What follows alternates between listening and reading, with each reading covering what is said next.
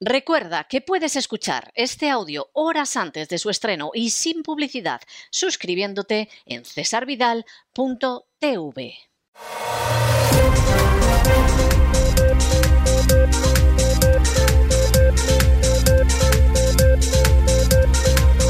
Las noticias del día.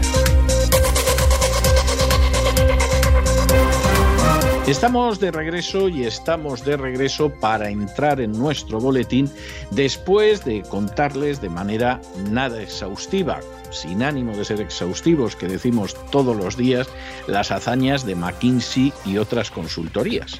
Ustedes háganse un cuadro general porque es que merece la pena. En España les roban a manos llenas los sicarios buscabonus de la agencia tributaria para mantener un aparato estatal totalmente inútil en muchísimos aspectos, en realidad para coger el dinero de ustedes y pasarlo a los bolsillos de las castas privilegiadas, con la excusa de que efectivamente, bueno, la sanidad es maravillosa en España, es caca de la vaca. La educación es una locura, es un montoncito de guano y en el caso de la universidad no tenemos ni una que esté entre las 200 primeras. ustedes lo roban a manos llenas para que eso pase precisamente hacia las castas privilegiadas. Pero este aquí que las castas privilegiadas no son solo nacionales, porque a fin de cuentas el Partido Socialista es un partido nacional, el Partido Popular es un partido nacional, hasta los nacionalistas vascos y catalanes, por mucho que les pese, son partidos nacionales, como los sindicatos. Las compañías energéticas, aunque tengan una proyección exterior o la banca, son compañías nacionales. La Iglesia Católica es internacional, pero bueno, parecería que es la única excepción. No, no, no es la única excepción.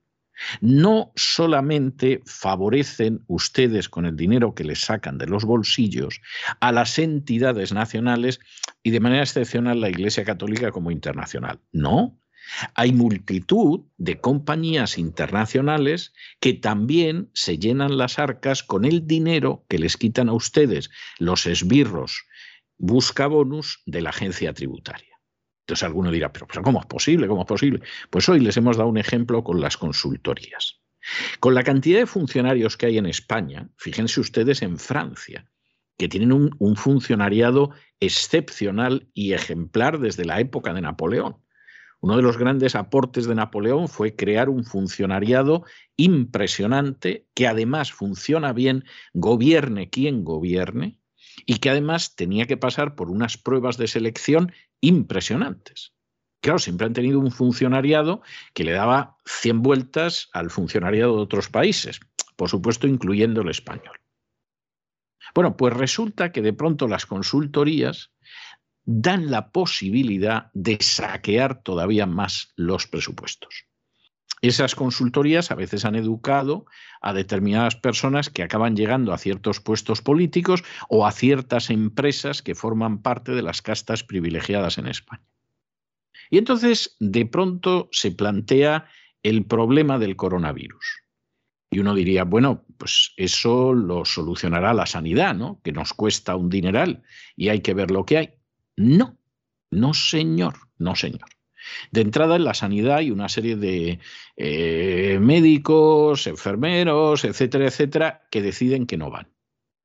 Porque forman parte de los liberados sindicales, ay, ay, ay, a ver si me voy a contagiar. Esos no aparecen. La dotación que recibe la sanidad, de pronto te das cuenta que ha sido un desastre. Como se atrevió a decir un antiguo catedrático de farmacovirología, Resulta que la sanidad en España se dedica a comprar humo a precio de oro, pero ojo, que el oro es el que les han sacado ustedes de los bolsillos los esbirros de la agencia tributaria. Y no contentos con todo lo que les han sacado, de pronto dicen, hombre, vamos a sacar por cuenta de otros. En vez de ocuparse la sanidad de esto, y eso que tenemos la cuarta sanidad mejor del mundo, pues resulta que contratamos a empresas externas. Y aquí es donde se descubre el gran negocio. El gran negocio es que entre todavía más gente a saquear los presupuestos que se han nutrido y se crean con el dinero que a ustedes les roban, les expolian y les saquean. Y claro, son grandes empresas en algunos casos. Esas grandes empresas además se dedican a asesorar en cuestiones que una empresa privada jamás debería asesorar. Pero ¿cómo va a decidir la regulación de las fronteras una empresa privada? Pero ¿cómo se va a ocupar de una crisis como la del coronavirus, tan chapuceramente tratada en tantos países, en el caso de España, de la manera más vergonzosa, el país que peor lo ha hecho solo después del Perú? ¿Cómo se va a gastar dinero en una consultoría? ¿Pero qué han hecho las consultorías? Porque no se ha podido hacer peor. Y de pronto descubres que esa consultoría, por ejemplo, tiene una enorme responsabilidad en la crisis del año 2008, pero a que no habían oído ustedes eso jamás. Bueno, de hecho, de la crisis del 2008, que en España empezó en el 2007, no habla nadie, porque nadie quiere, en última instancia, que aparezcan las responsabilidades del empobrecimiento, el desempleo y la ruina de millones y millones y millones y más millones de personas en todo el planeta. Y entonces eso lo silenciamos. De pronto resulta que esa consultoría ha ido consiguiendo que determinadas empresas farmacéuticas no respondan ante la ley a pesar de un desastre tan colosal como la crisis de los opiáceos, de la que con seguridad no han oído ustedes hablar ni en radio, ni en televisión, ni en prensa. Porque han muerto centenares de miles de personas con la crisis de los opiáceos solo en Estados Unidos. Pero esto, salvo que salga una serie de televisión, ustedes no se van a enterar como no se enteran de cuántas personas mueren al año en México, en Argentina, en los Estados Unidos, en España, en el Perú, solamente de los medicamentos que ingieren. No de la enfermedad que supuestamente curan los medicamentos, no, no, de los medicamentos que ingieren. En Estados Unidos la ingesta de medicamentos es la tercera causa de mortalidad. Se dice pronto, ¿eh? En España no les van a decir en qué lugar está, de la misma manera que no les dicen que la primera causa de mortalidad en España entre la gente joven es el suicidio. Todo eso se lo oculta. Los tienen a ustedes entretenidos con otras cosas, que les afectan bastante menos. Y efectivamente ese editorial tenía que ir por ahí. Ojo, que dentro de las castas privilegiadas que se acaban quedando con el dinero que los esbirros de la agencia tributaria les quitan a ustedes la mayoría de las veces de manera ilegal, que sepan que también hay compañías multinacionales, que nunca responden ante nadie. Ustedes imagínense que de pronto asesinen a Khashoggi en un episodio en el que nadie dictó sanciones contra Arabia Saudí ni cosa parecida, y McKinsey en Twitter además señale quiénes son los disidentes, las familias de los disidentes, por supuesto los saudíes caigan sobre ellos como caen y nadie ha dicho nada. Es más, a que la inmensa mayoría de ustedes ni se había enterado de que eso había sucedido. Hombre, si hubieran sido los rusos los que hubieran mostrado en un momento determinado que ponían, exponían ante la luz pública a determinados disidentes a saber lo que hubiéramos escuchado. Pero como era McKinsey por cuenta de Arabia Saudí, y Arabia Saudí es, repitan conmigo, buena, pues evidentemente de eso no había nada. Al final, y esto es terrible, vivimos en un episodio de saqueo de los presupuestos públicos por cuenta no solo de las castas privilegiadas nacionales, sino también de grandes oligarquías internacionales que además son impunes. ¿Y eso quién lo paga? pues vosotros, queridos niños. Y de hecho, la primera noticia que tenemos hoy, pues es una noticia de este tipo, porque Hacienda, que evidentemente ha decidido que en una situación económica terrible va a exprimir todavía más a los ciudadanos, ha aplicado una subida encubierta del impuesto sobre la renta. Aquí, con no actualizar el IRPF, con el IPC, el índice de precios al consumo, pues llevamos desde hace tiempo arrastrando una inflación que significa que al final los que pagan el impuesto sobre la renta pagan más. De media, de media, cada contribuyente le van a quitar 370 euros más este año por el impuesto sobre la renta. Gane lo que gane. ¿eh? Luego, evidentemente, eh, es obvio que a alguno le van a quitar a lo mejor 120 más y hay otro pobre desgraciado que le van a quitar 600, porque sí, por el artículo 33. Pero evidentemente el sistema es el que es. Y el sistema se basa en el robo, en el saqueo y en el expolio, fundamentalmente de las clases medias. Y aquí de lo que se trata es, por una razón, por otra, dejando de hacer esto, haciendo aquello, eh, jugando al birli-birloque con las víctimas, saquearlas lo más posible. Porque claro, si no se las saquea, ¿cómo vas a contratar con McKinsey? para que, en fin, se dedique a actividades ejemplares y santas como las que hacen tantas ocasiones. ¿Cómo vas a conseguir que al final determinadas decisiones que afectan al mundo financiero, a la economía y al empleo en España, pues no las acabe dando gente de McKinsey? ¿Cómo vas a conseguir en un momento determinado que mm, no mm, te saquen todavía más si al final todo se basa en el robo y en el saque. Esta es la realidad. A ustedes no se lo cuentan, ¿eh? porque en última instancia también participan de eso. Piensen ustedes en cómo los medios de comunicación, estén situados a la izquierda, a la derecha, donde sea, en última instancia quieren recibir publicidad y la mayor parte de esa publicidad es pública. Y aunque de vez en cuando digan esto de Casado, o digan esto de Pedro Sánchez, o digan esto del que pasaba por allí, no pasan de ser pellizquitos de monjas, nunca entran en el fondo del asunto, que es el saqueo masivo y sistemático del fruto del trabajo y del esfuerzo que tienen los ciudadanos. Es más, tienden a entretener a los ciudadanos con eso que en mi época de juventud se llamaban pijotadas, es decir, cosas que no tenían la menor relevancia, y de esa manera pues los vamos saqueando más. En fin, examinamos estas y otras noticias más que relevantes y que les afectan con la ayuda absolutamente indispensable de María Jesús Alfaya. María Jesús, muy buenas noches. Muy buenas noches, César. Muy buenas noches a los oyentes de La Voz. Hacienda continúa haciendo caja con la subida de la inflación. El departamento que ahora dirige María Jesús Montero lleva desde el año 2008 sin actualizar el IRPF en relación con el IPC, lo que supone al final una subida fiscal encubierta que los ciudadanos llevan pagando décadas. Al no ajustar este impuesto a la inflación, los trabajadores están pagando más de lo que deberían por sus ganancias reales.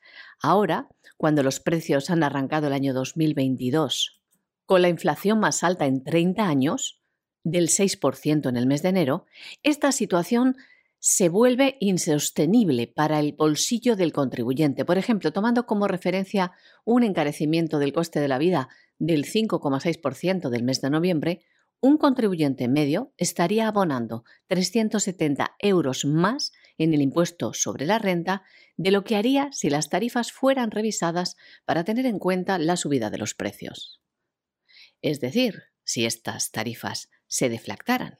Ante esta situación, el Partido Ciudadanos ha presentado una proposición no de ley en el Congreso exigiendo que Hacienda tenga en cuenta la inflación a la hora de cobrar impuestos. Y ya que hablamos de saqueo, pues evidentemente eh, entre las piezas más jugosas, más mollares, eh, más tiernecitas a la hora de saquear están los autónomos.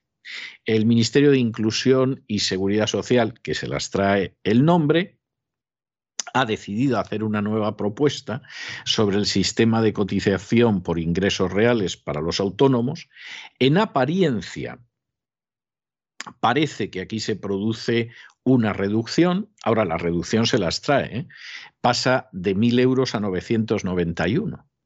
Esto es como cuando te querían engañar en los grandes almacenes y entonces de pronto un libro que costaba 50 pesetas en mi infancia aparecía como 49,5.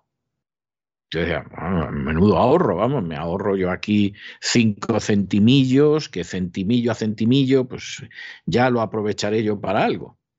Y entonces, efectivamente, esa era la historia, esos precios del 9,95, del 8,95, etcétera. Entonces, estos han llegado y han dicho, por lo mismo.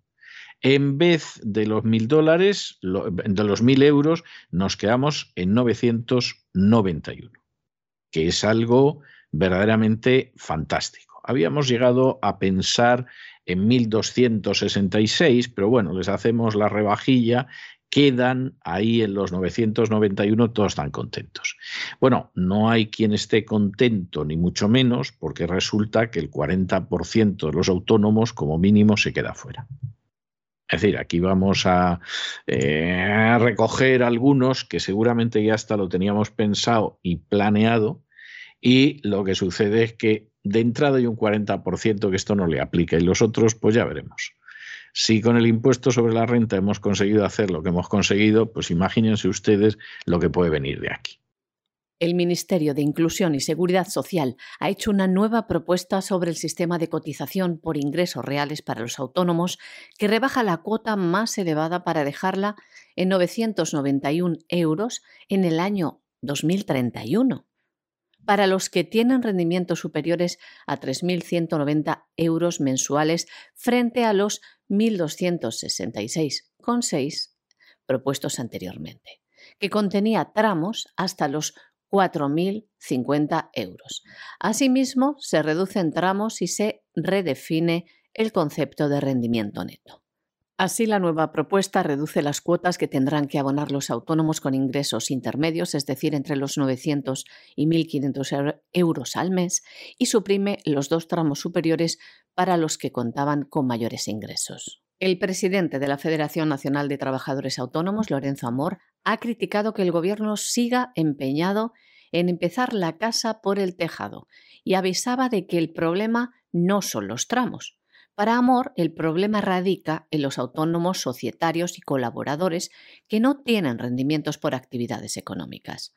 Por ello, esta asociación vuelve a decir no a la nueva propuesta porque deja fuera en torno al 40% de los autónomos. Insistía Lorenzo Amor en que hay un millón de autónomos que tienen rendimientos cero, que son la inmensa mayoría de autónomos societarios y autónomos colaboradores, de los que Hacienda no tiene rendimientos de actividades económicos, por lo que el sistema que plantea es ficticio. Esto es lo que decía el presidente de ATA, que afirmaba también que van a seguir hablando, negociando y dialogando, pero ha dejado claro que el gobierno debe poner otra solución encima de la mesa.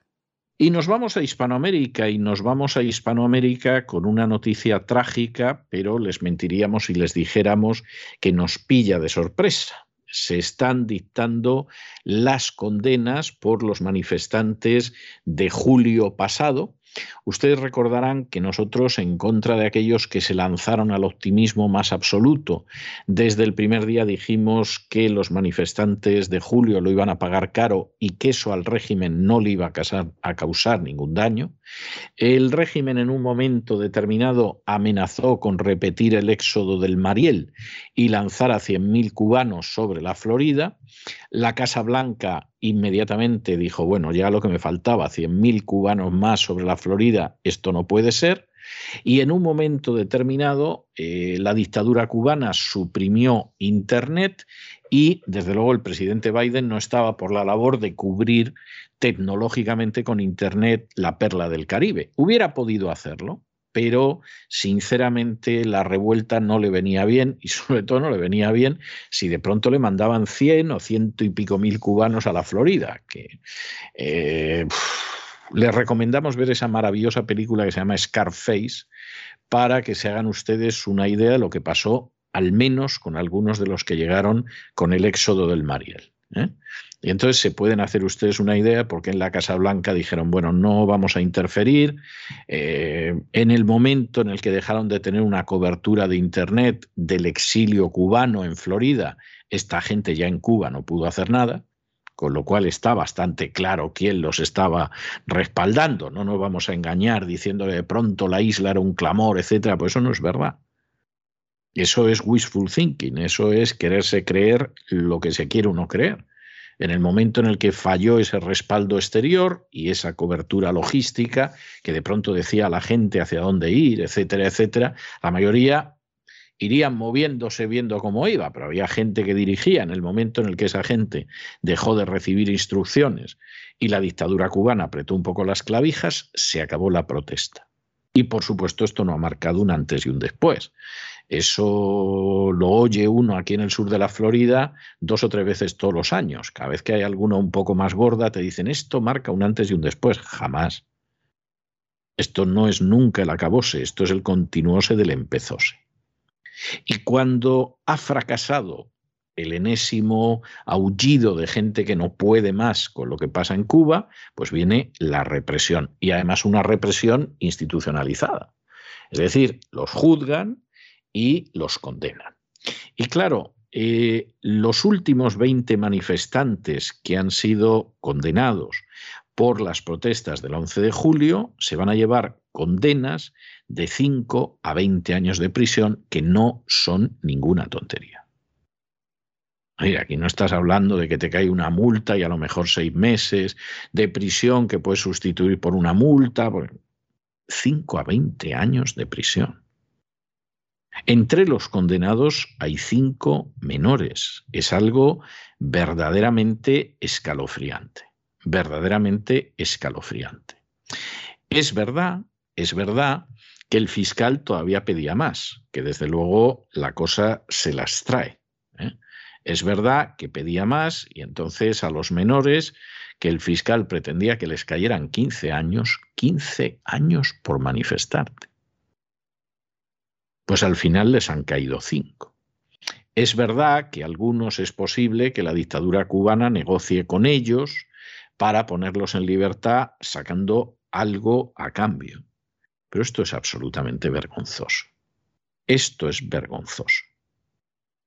Y que en un momento determinado el derecho a manifestarse, y me da lo mismo que sea en Cuba, que que sea en Canadá, que que sea en Ucrania, se quiera impedir, hombre, esto es bochornoso.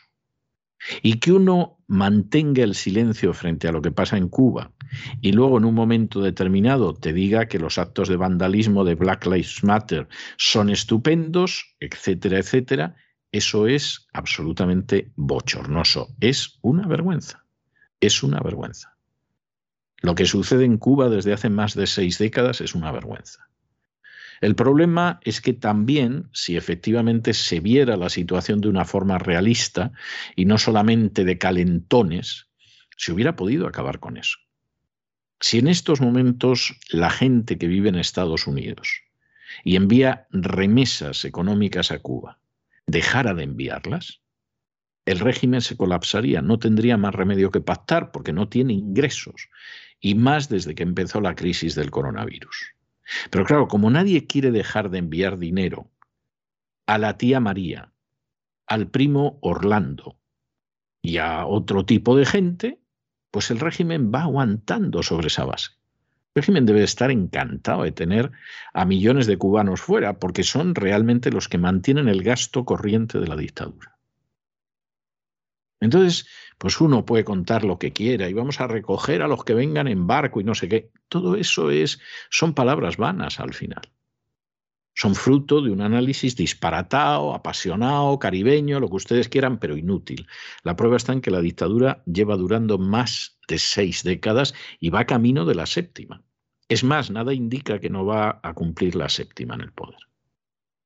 Y esa, por ejemplo, sería una medida que pondría de rodillas al régimen.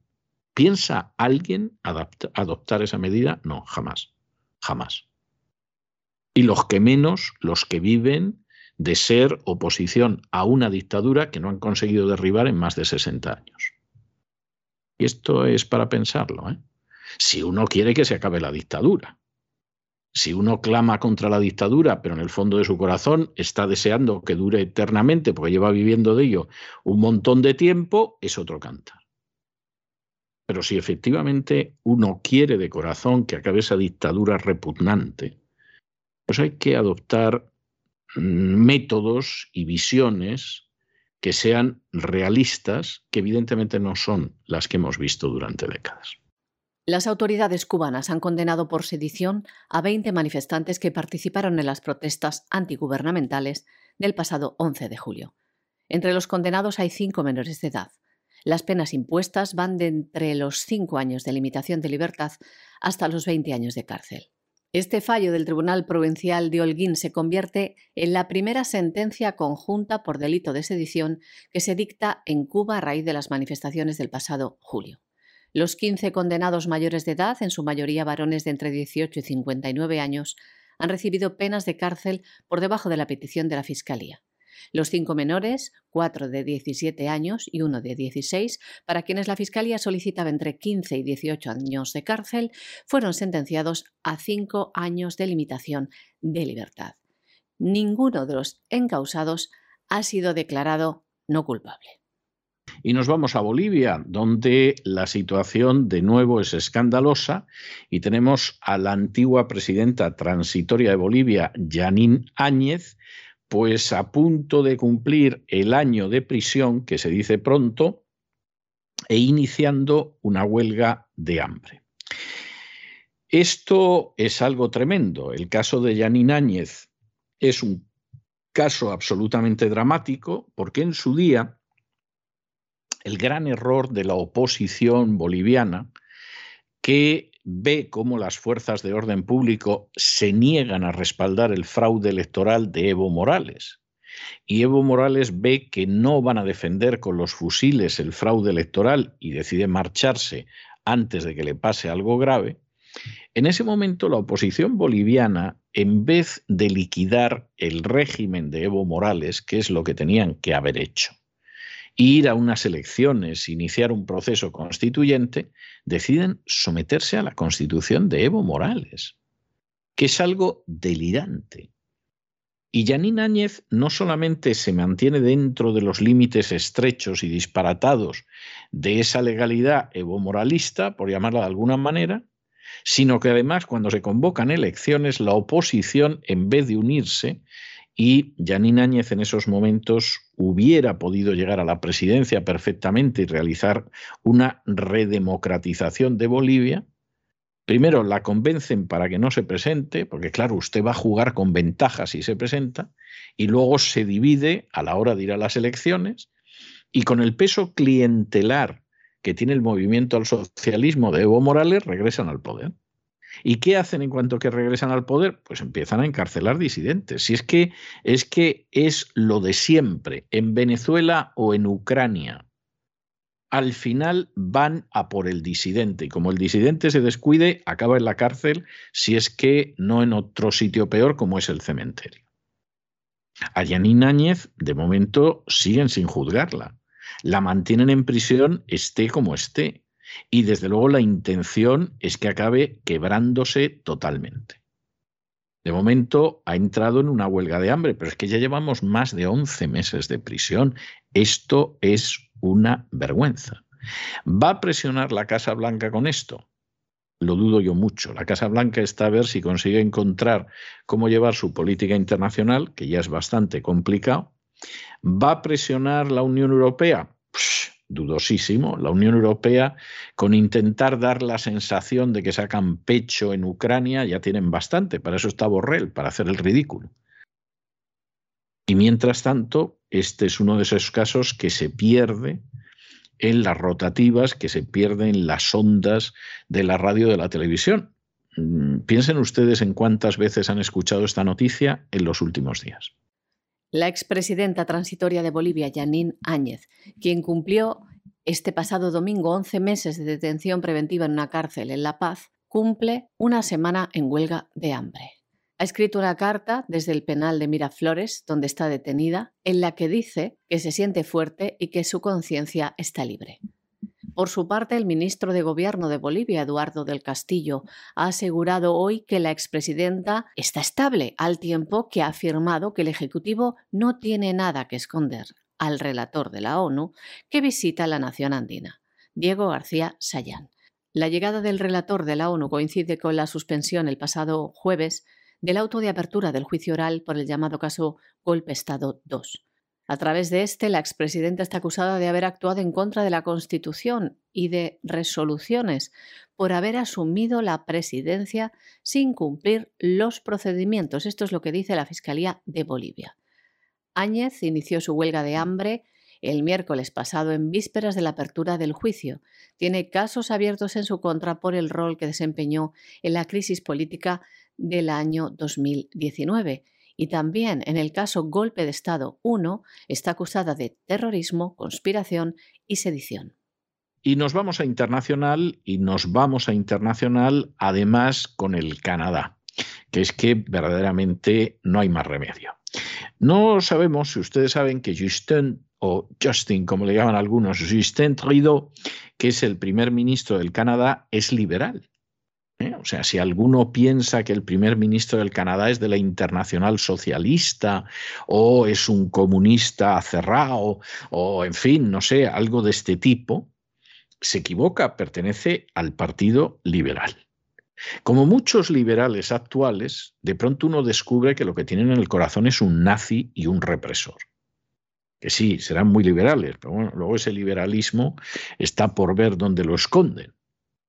Y Tridó, que ha estado tiempo desaparecido, aterrado por las protestas de los camioneros, que por supuesto no están dispuestos a someterse ni a la agenda globalista, ni al COVID Pass, ni a la ideología de género, ni muchas otras cosas, pues bueno, Tridó ha decidido que va a por ellos y que va por ellos congelando las cuentas bancarias de todos los que protesten contra su desastrosa forma de gobierno. Y lo va a hacer sin una supervisión judicial. Y lo va a hacer después de decretar el estado de emergencia en el país. Esto es algo verdaderamente tremendo. Esto lo hace además un sujeto que mientras la gente de los antifa y los Black Lives Matter vandalizaban todo lo que encontraban a su paso en Estados Unidos, encima los apoyaba. Encima los apoyaba. Porque claro, esos a fin de cuentas, entre que eran negros, izquierdistas y además vandalizaban la casa del vecino, pues a Trudeau le quedaba de maravilla apoyarlos. Pero ahora, que es gente decente, que ha decidido plantarle cara, Primero se aterrorizó y desapareció. Y luego aparece para decir que va a acabar con las libertades. Yendo hacia una situación que es propia, pues no, hombre, no de gente que se manifiesta, exigiendo que se acaben políticas que son absolutamente nazis. No, es gente a la que hay que ir a por ellos, incluso congelándoles el dinero, impidiendo que puedan recibir ayuda, deteniéndolos, etcétera, etcétera, porque ha decidido que, bueno, que los financian los terroristas, etcétera, etcétera. Y por supuesto, de esto casi nadie se entera. Ahora, como Tridó ha decidido aplicarles una legislación que es típica de guerra, porque una gente va a manifestarse exigiendo su dimisión, tiene una cosa delito, entonces ya empieza a aparecer en algún medio. En España y en algún otro país. No mucho, ¿eh? No mucho, pero un poquito. Dicen que Tridó es hijo de Fidel Castro. La verdad es que sí que hay fotos que tiene un cierto parecido con, con, el Fidel Castro joven, lo cual no dice mucho. Yo recuerdo un actor español que se llamaba Ángel Picazo que era clavado Alfonso XIII. Es más, en un momento determinado hasta se filmó una película, por cierto, eh, muy buena, que se llamaba Las Últimas Horas, que era sobre la caída de Alfonso XIII y la proclamación de la Segunda República, y por supuesto el papel se lo dieron a Ángel Picazo pero evidentemente no tenía por qué ser hijo de Alfonso XIII y Tridó tampoco. Ahora, en términos de imponer un dogma estúpido, de pasar por encima de la libertad de la gente, de querer implantar medidas que son totalitarias, de privar a la gente del fruto de su trabajo y de laminar las libertades, Tridó es un hijo de Fidel Castro aunque no tenga la menor relación genética con él.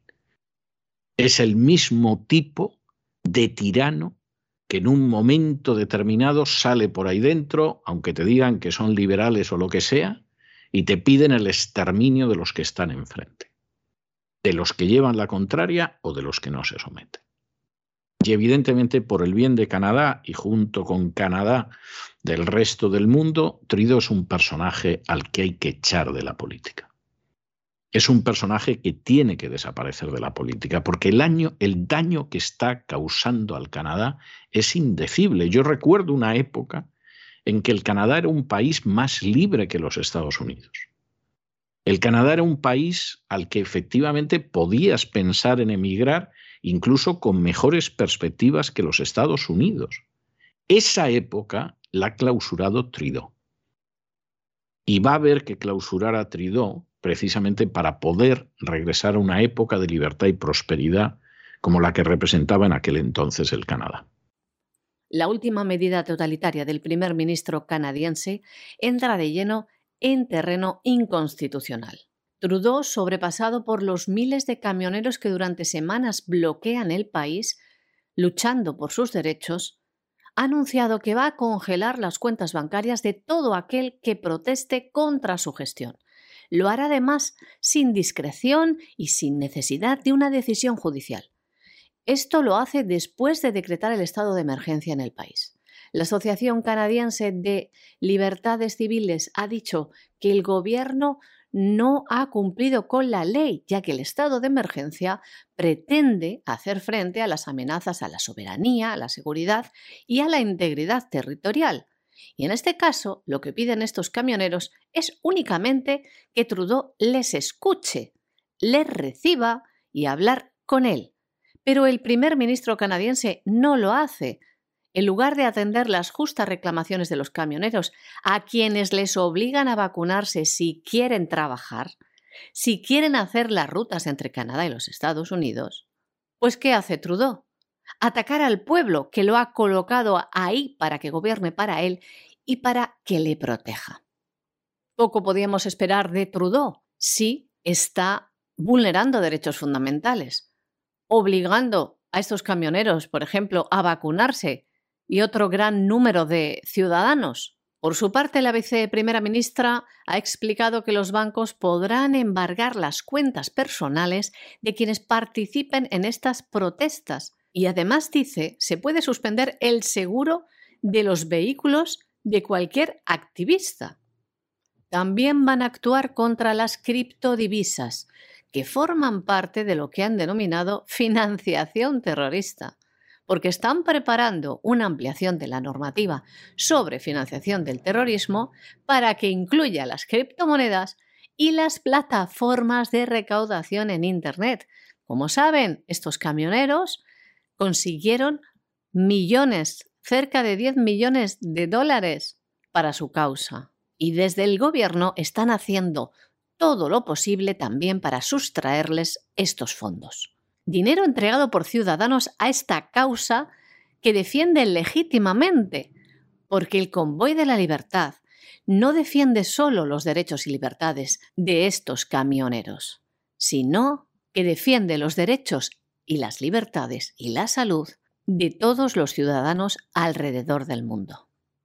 Bueno, y acabamos nuestro boletín informativo, se supone que a unas horas de la invasión de Ucrania. Ucrania, según llevan diciendo desde la semana pasada distintos medios, primero británicos y luego americanos, va a ser invadida mañana miércoles. Algunos nos sentimos bastante escépticos con la idea de la invasión de Ucrania y más teniendo en cuenta que en las últimas horas eh, las tropas rusas han empezado a desmovilizarse. O sea, lo que ha dicho Rusia de siempre, que no tenía la menor intención de invadir Ucrania, que además eh, cuando acabaran las maniobras volvían los soldados a los cuarteles, todo esto está siendo verdad, lo cual no deja de ser llamativo. Con Biden, que efectivamente todas las tropas americanas que tenía en Ucrania las ha sacado, lo cual, dicho sea de paso, puede ser casual, pero suena algún tipo de pacto en la sombra. Yo saco las tropas que tengo en Ucrania desde el año 2014 y tú vas regresando a los cuarteles las tropas que tienes dentro de territorio ruso, pero los rusos no han entrado en Ucrania.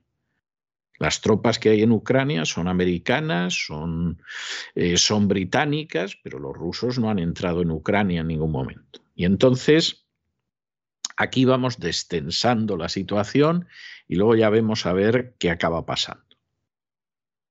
En medio de toda esta situación, en la que vamos a ver si mañana Putin invade Ucrania o no, En medio de toda esta situación, resulta que el legislativo ruso acaba de consensuar un texto que va a ser discutido mañana en la Duma, la Duma es el Parlamento ruso, a fin de solicitar al presidente Putin que reconozca la independencia de las repúblicas de Donetsk y de Lugansk. En el Donbass, que son dos repúblicas que cuando se produjo el golpe de Estado nacionalista en el año 2014 en Ucrania, dijeron se acabó.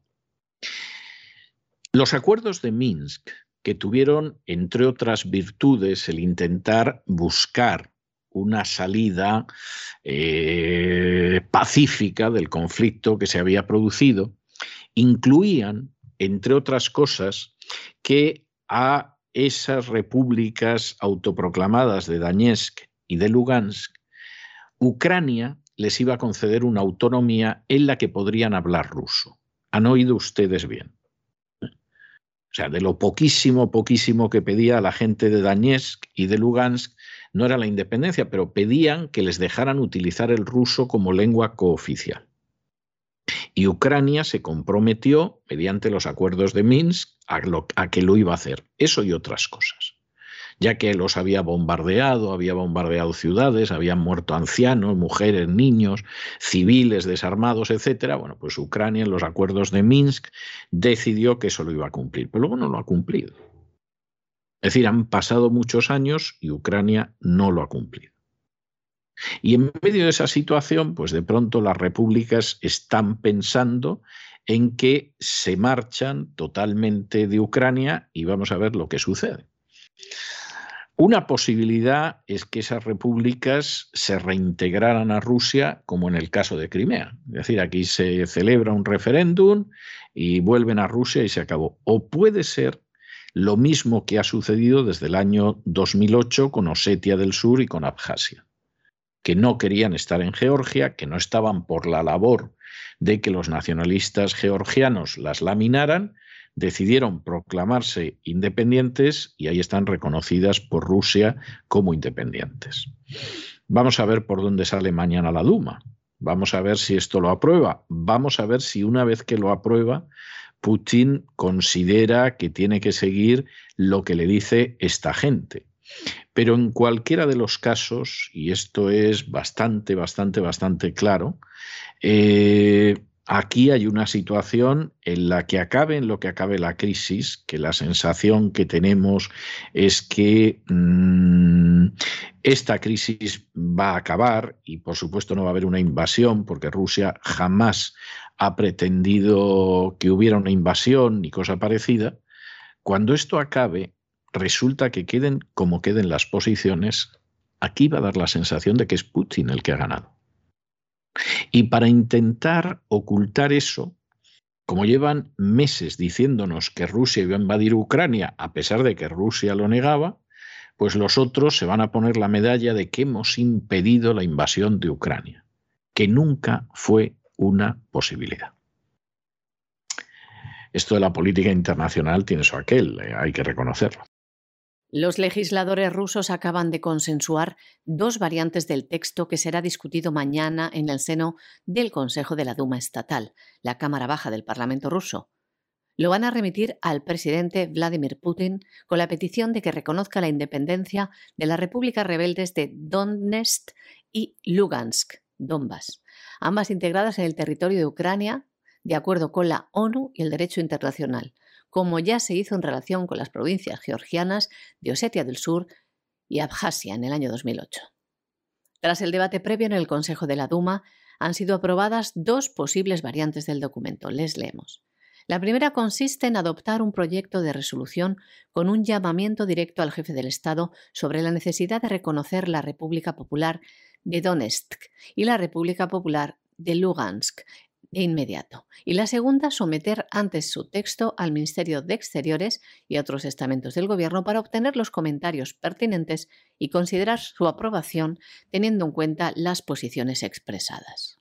Que se opte por una u otra versión influiría algo en el calendario para su puesta en práctica, pero no modificará la iniciativa, ya que tanto la Cancillería rusa como el gobierno del país en su conjunto han sugerido repetidamente la conveniencia de que Donetsk y Lugansk se conviertan en estados independientes, bien para después ser anexionados por Rusia, como sucedió en marzo del año 2014 en el caso de Crimea, o para convertirse en protectorados de Moscú, como ha sido el caso de Osetia del Sur y Abjasia. De hecho, Moscú hace tiempo que reparte pasaportes rusos, más de 100.000, entre los habitantes de Donbass, a quienes considera sus ciudadanos. Según el presidente de la Duma, miembros de Rusia Unida, el partido del Kremlin, la idea de promover el reconocimiento de Donetsk y Lugansk es algo que Kiev considera echar más leña al fuego. Fue una idea que nació hace casi un mes proveniente de los diputados del Partido Comunista de Rusia, pero fue de inmediato secundada por el resto de los partidos presentes en la Cámara. Y hasta aquí hemos llegado nosotros con nuestro boletín de hoy. María Jesús, muchas gracias, muy buenas noches, hasta mañana. Gracias César, buenas noches también a los oyentes de la voz. Y ustedes ya lo saben, no se nos vayan, no se nos vayan porque como todos los martes, tenemos un programa doble y sesión continua de economía. Vamos a regresar enseguida con don Lorenzo Ramírez y su despegamos, con lo cual tendremos esa visión panorámica y luego viene don Roberto Centeno y la economía que se fue, que ojalá se hubiera ido, para tener otra visión global sobre esa economía. De manera que no se vayan, que regresamos enseguida.